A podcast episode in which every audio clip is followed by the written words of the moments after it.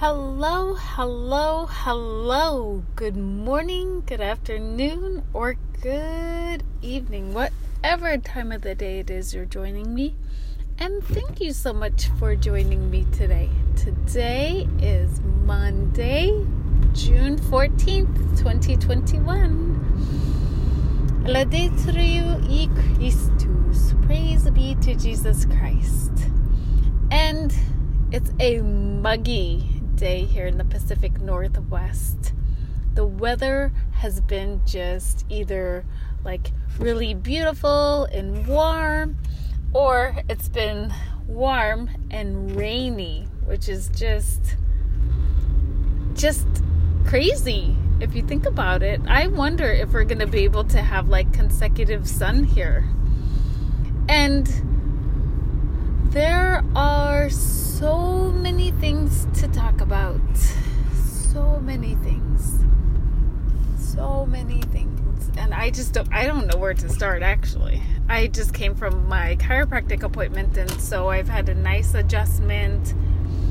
Um, a few things about that is I'm probably gonna need chiropractic for the rest of my life that could be a good thing or that could be a bad thing. I don't know. But this weekend, you know, it, it just felt like I wish my back was better. You know what I mean? Like,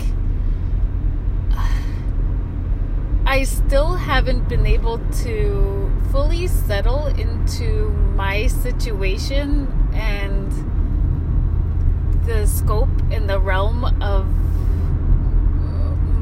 what it what it is, right? So I haven't I haven't accepted it. You know, but I have I, I definitely live in, within those parameters because I definitely don't run. I definitely don't walk a lot. And I am, you know, which leads me to where I am right now. And I'm just really grateful for being able to do what I can do, right?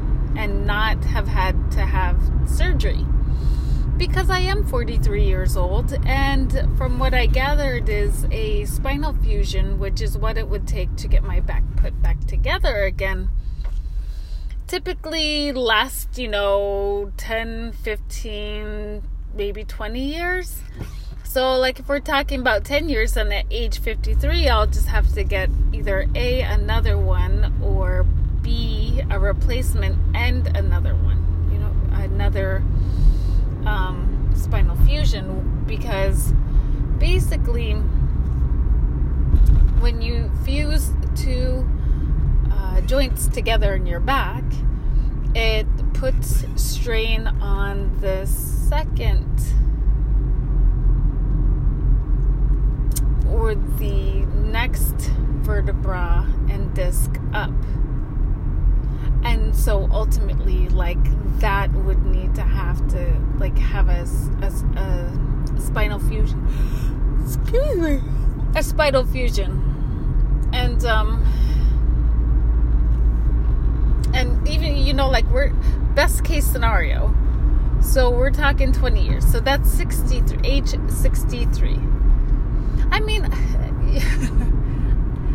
you guys I don't know because I've had a lot of consultations with doctors. It's now the middle of June. With our company that we work with, uh, getting the short term disability put into play, um, I don't think is an option for this year because it is usually finalized by month July. And I'm so disappointed that I keep yawning. I'm so disappointed today in a lot of things. And remember a, a while back ago when I mentioned to you that I don't feel like racism or anything like that has played a part? Well, today I kind of got that feeling, you know, in regards to people. And it's not until I see other people's interaction with each other that I could that I get a sense of I am not being treated the same as somebody else. Has that ever happened to you? I'm sure if I don't think it affects everybody the same way because I'm, I'm gonna share this with you. I've talked to a lot of other people, and it seems mainly people with pigment in their skin have this to say because um, of certain situations that they've been in with people. And I get it. I get it because I I can see that too. I just what I do is I don't let I don't choose to let that hinder me stop me. Because I heard this really great thing on a video the other day was think of life as like a hotel room. And when you go to a hotel, you only bring the necessities. You don't bring everything with you. And earth is like the hotel. We're only here for a short time. And then we're going to go to our real home. And this past weekend, when I was at Mass in homily,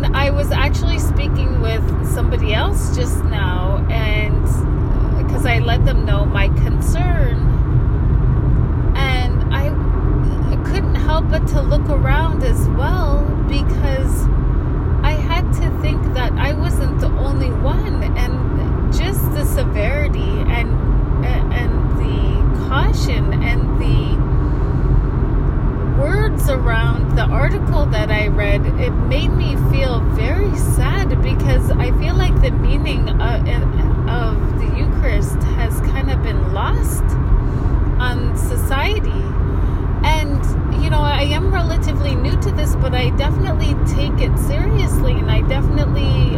Uh, um,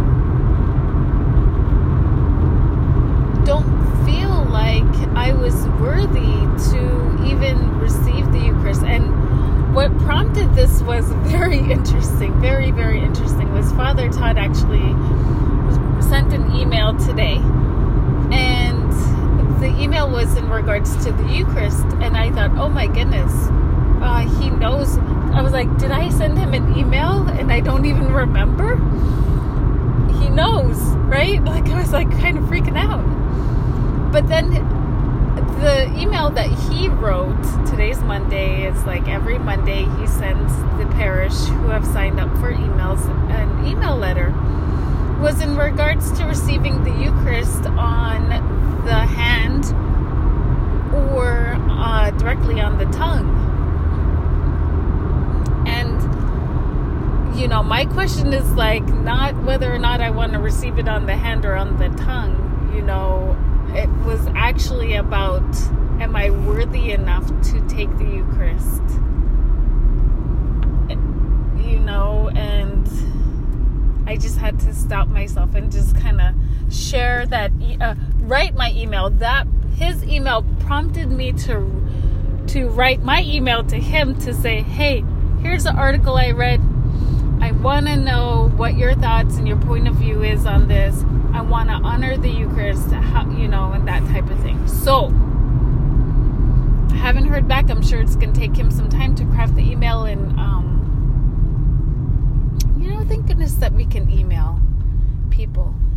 And and part of this too is with a ladies group the other day, they urged me to, you know, uh, schedule some time with Father and to talk to him and to kind of get my questions answered with Father. And that's really something new to me. And I know, like, my mom back in the day, she used to get, you know, holy water and she used to talk to Father in the Russian Orthodox Church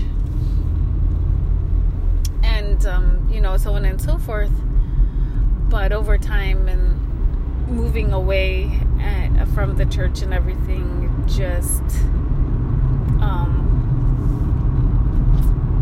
things get lost in translation i.e time.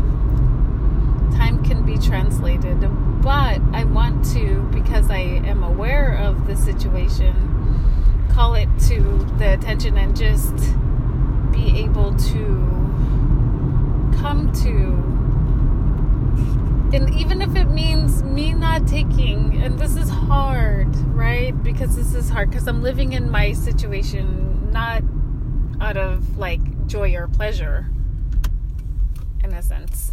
But it is kind of out of necessity okay? Because i live in a place where um, the cost of living is extremely high and i need to be able to afford where I live and gas and food and so on and so forth. So it's just it's something to be talked about. So it's ultimately going to become a decision, right? And it's it's it seems like right now it's going to be a hard decision, but it's something that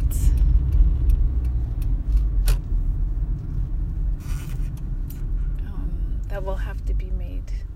So I'm very happy to share that with you. I'm very happy to to to be in this position. Another part of the homily the other day was to um,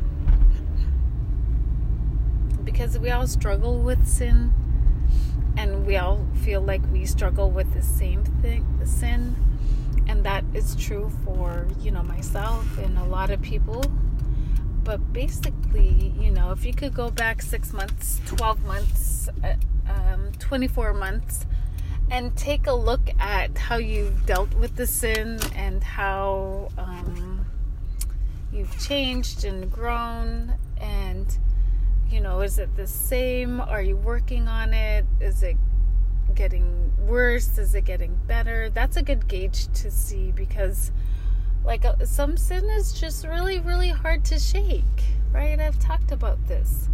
I've talked about it a lot. And um it's it's amazing to me, you know, because I that revelation in and of itself for me to be able to sit here and to share that with you. I mean, yeah, I knew some things like having premarital sex was the sin but there was just like just cohabitating with a male is not is not um, approved. To me wow. You know that's pretty intense. And i wanted to get help with that. But that's all i have for today. I'll keep you updated. I just sent the email today so we'll hopefully hear back, and then I'll be able to share with you my findings on my next episode. Until then, know that you are in my prayers and God bless.